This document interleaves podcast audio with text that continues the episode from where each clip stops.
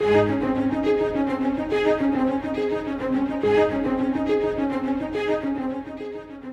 uncertain days, it is important to remember that our world is getting ready to meet God. We are all getting ready to meet Him.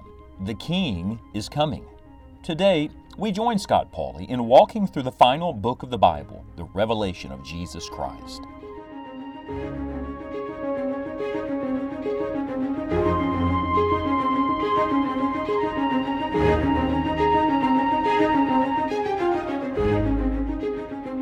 In my own devotional life, I have learned that the Scripture leads me to prayer.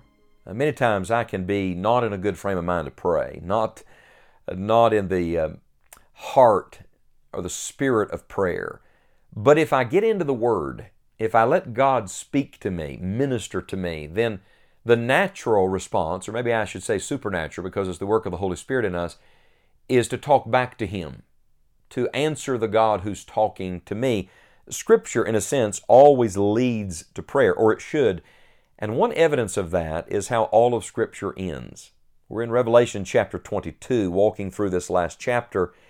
And have you ever noticed that Revelation 22, the last book of the Bible, and yes, the last verses of the whole Bible, are a prayer? Listen to them. In verse 20, we read, He which testifieth these things saith, Surely I come quickly. Amen. That's the Lord's word to us. But then there's the response to the revelation. John writes under inspiration of the Holy Spirit, Even so come, Lord Jesus. And then he continues his prayer The grace of our Lord Jesus Christ be with you all. Amen. All of Scripture ends with a prayer. Friend, that's a good way to end. May we all end praying. I, am thinking now of David Livingstone, the great pioneer missionary of Africa. And Livingstone was a man of prayer. And as an old man, in the middle of the night, one of his servants came in to check on him, and uh, Livingstone was not in his bed. He couldn't find him. So he lit a lantern, started looking for him, and he found Livingstone down on his knees with his hands clasped on the other side of the bed. And he watched him for just a moment and uh, thought him praying, and then realized he wasn't moving at all. He wasn't breathing. Livingstone had ended his earthly journey on his knees in prayer. What a way to go. Can you imagine showing up in heaven and saying, Lord, I was just talking to you a moment ago, and then seeing him face to face? That's a good way to end. Well, that's the way John ends this glorious revelation of Jesus Christ with a prayer. Now, we're, we're talking about the fact that the coming of Christ, the truth of that coming, has to work its way out in our life every day. It should make a difference in what we do. We've discovered, first of all, that it's time for obeying. In verse 14 and 15, we must obey the gospel.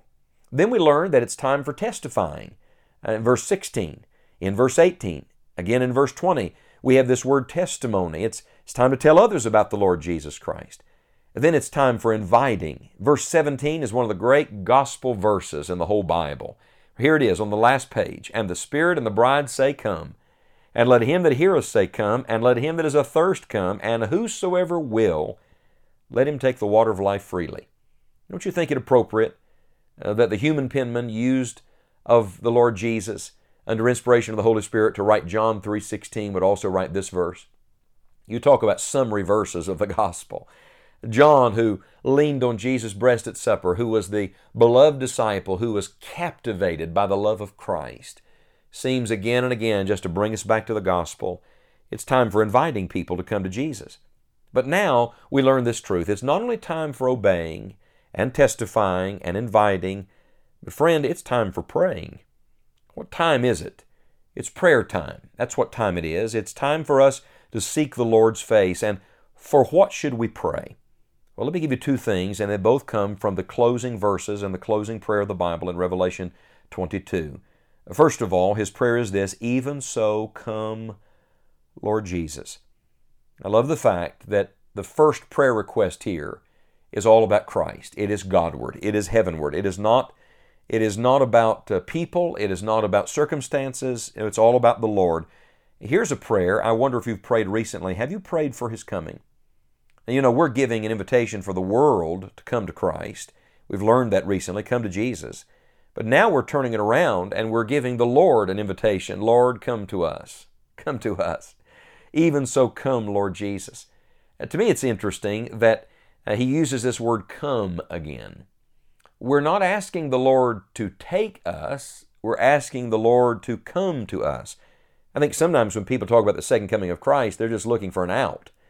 They're looking for escape. They're looking for relief. Lord, get us out of here. No, no, the heart of Christ. Remember 2 Timothy chapter 4 verse number 8, we're to love his appearing. Do you really love his appearing? The only way to love his appearing is to love him.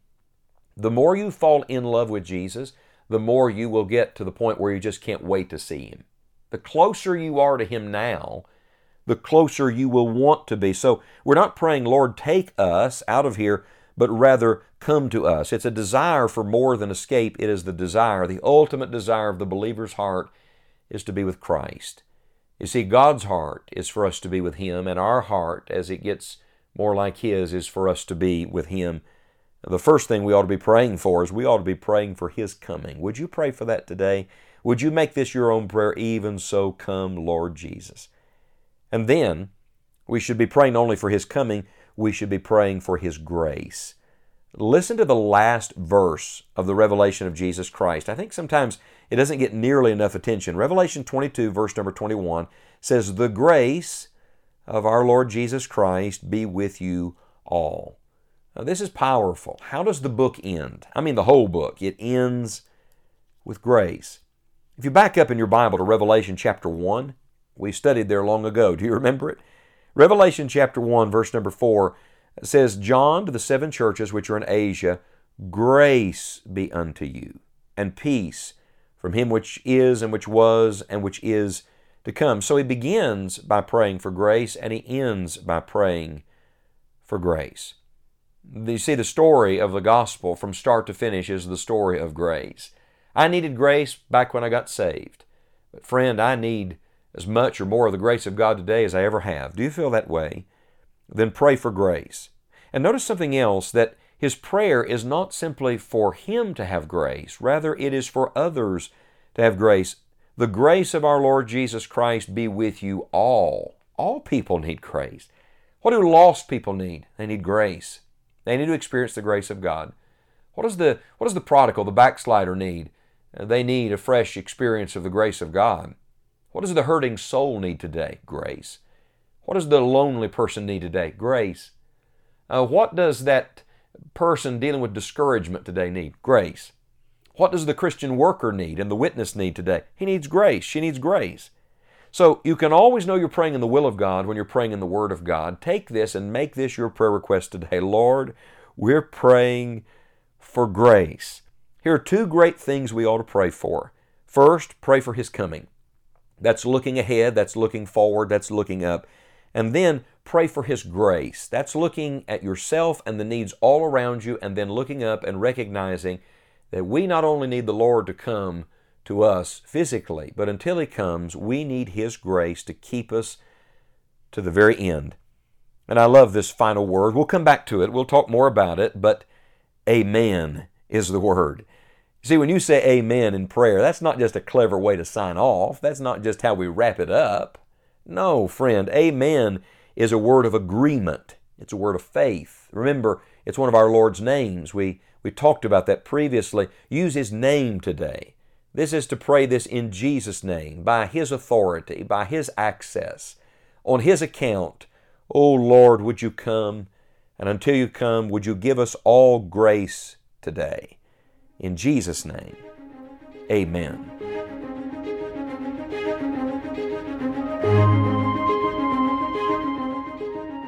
The purpose of all Scripture is to see God. In Revelation, the curtain is pulled back, and we are reminded not to simply look at world events, but to look to Christ.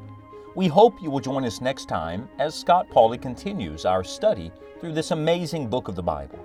You may also join us right now for additional studies and a library of helpful resources at enjoyingthejourney.org. You will find several new features at our online home, and we trust they will be a blessing to you as you walk with God.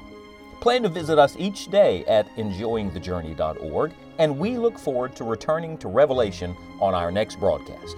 Keep your eyes on Christ and look up. The King is coming.